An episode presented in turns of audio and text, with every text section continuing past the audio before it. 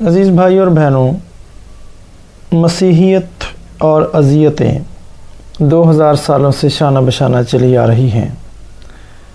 زندگی دکھوں سے عبارت ہے اور یوں زندگی نکھرتی ہے۔ اس کی خوبصورتی میں اضافہ ہوتا ہے۔ بیان مسیحیت ظلم و استبداد کی پروردہ ہے۔ حقیقتاً مسیحیت کا آغاز بھی دکھوں سے ہوا۔ بلکہ اس کا دوسرا نام دکھ سہنا ہے۔ اس لیے یہ لازم و ملزوم بن کر رہ گئے ہیں۔ ان دونوں کو ایک دوسرے سے جدا نہیں کیا جا سکتا۔ دکھ تو مسیحیت کی پہچان ہے۔ دکھ نہیں تو کچھ نہیں۔ جس طرح آگ سونے کی چمک کا باعث بنتی ہے، اسی طرح دکھ مسیحیت کے پھیلاؤ کا باعث بنے۔ اور آج دنیا میں مسیحیت پہلے نمبر پر ہے۔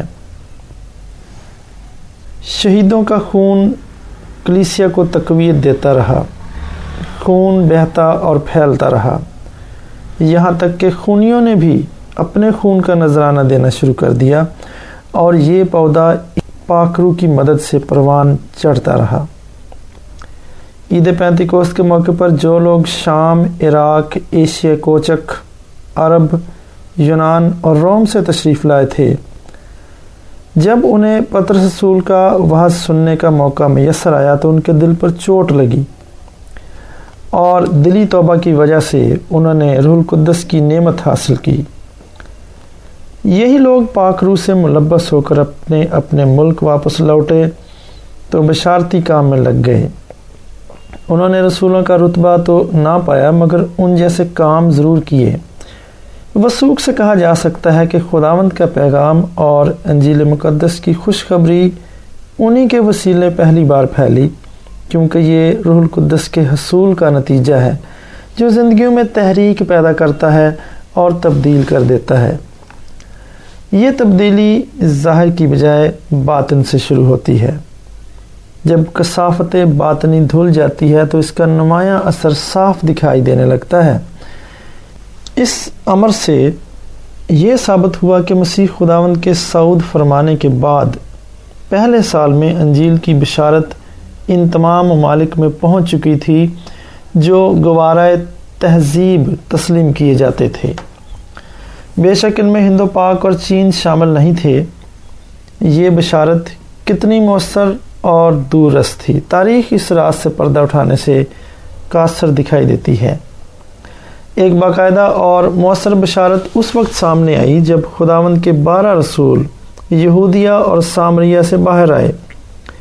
ان میں سے پترس رسول شام اور پھر روم میں۔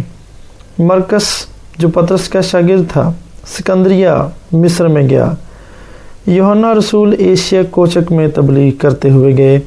بعد میں پولس رسول کریتے قبرس یونان اور روم تک چلے گئے۔ برتلمائی یمن اور ابستان میں تبلیغ کرتے جا پہنچا۔ چرچ ہسٹری میں شواہد موجود ہیں کہ قسطنطین اعظم کے وقت تھیفلس ایک جزیرہ نما دیوس کا باشندہ تھا اور بطور یرغمال رومی حکومت میں لایا گیا تھا۔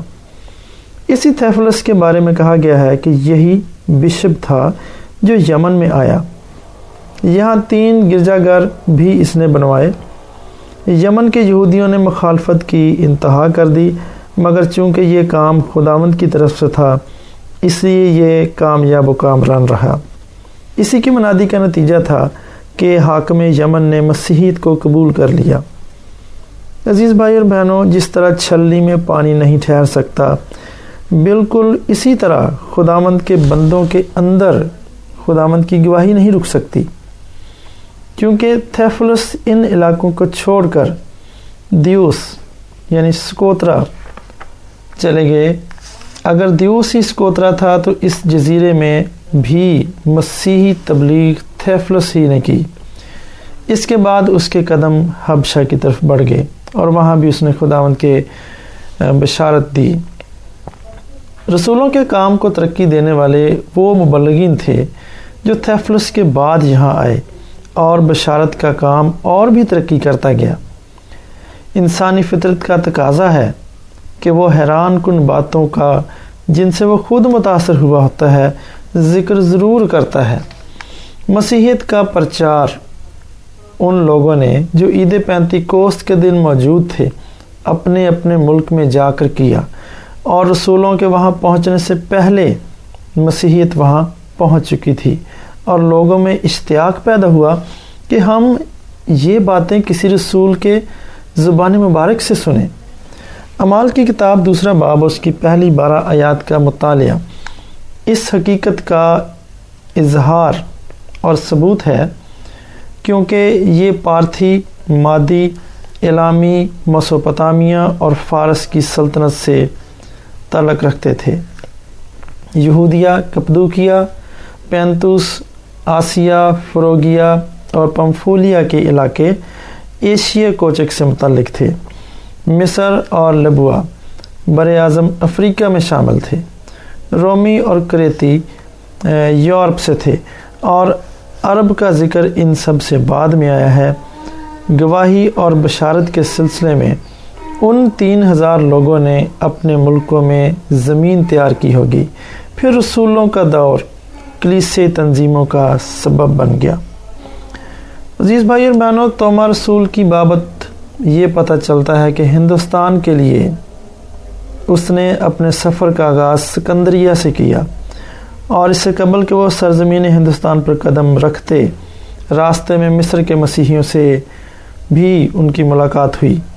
اور یہ بات ثبوت فراہم کرتی ہے کہ مقدس مرکز کی کلیسیا کے ایک مورخ یوسیبس کے مطابق وہ سن تینتالیس میں سکندریہ پہنچا اور اس نے اپنی منادی کا آغاز کیا، جو مقدس توما کے سکندریہ پہنچنے سے تقریباً چار پانچ سال قبل ہو چکا تھا۔ عزیز بھائی اور بہنوں، ہم برصغیر پاک و ہند میں کلیسیا کی تاریخ کا مطالعہ کر رہے ہیں۔ آج کا باب یہیں پر تمام ہوتا ہے۔ امید ہے کہ تاریخ کی ان باتوں سے آپ کے علم میں ضرور اضافہ ہوا ہوگا۔ تو کل ہم تاریخ کی کشتی پر بیٹھ کر پاکستان پہنچیں گے کہ پاکستان میں کس شہر میں مقدس تو مرسول آئے اور یہاں پر کیسے انہوں نے مسیحیت کی تبلیغ کی۔ لوگوں تک خدا یسو مسیح کی خوشخبری کیسے پھیلائی۔ تو میری دعا ہے کہ تب تک خداوند ہم سب کو اپنی حفاظت اپنام رکھے، ہر طرح سے ہماری حفاظت اور نگبانی کرے۔ آمین۔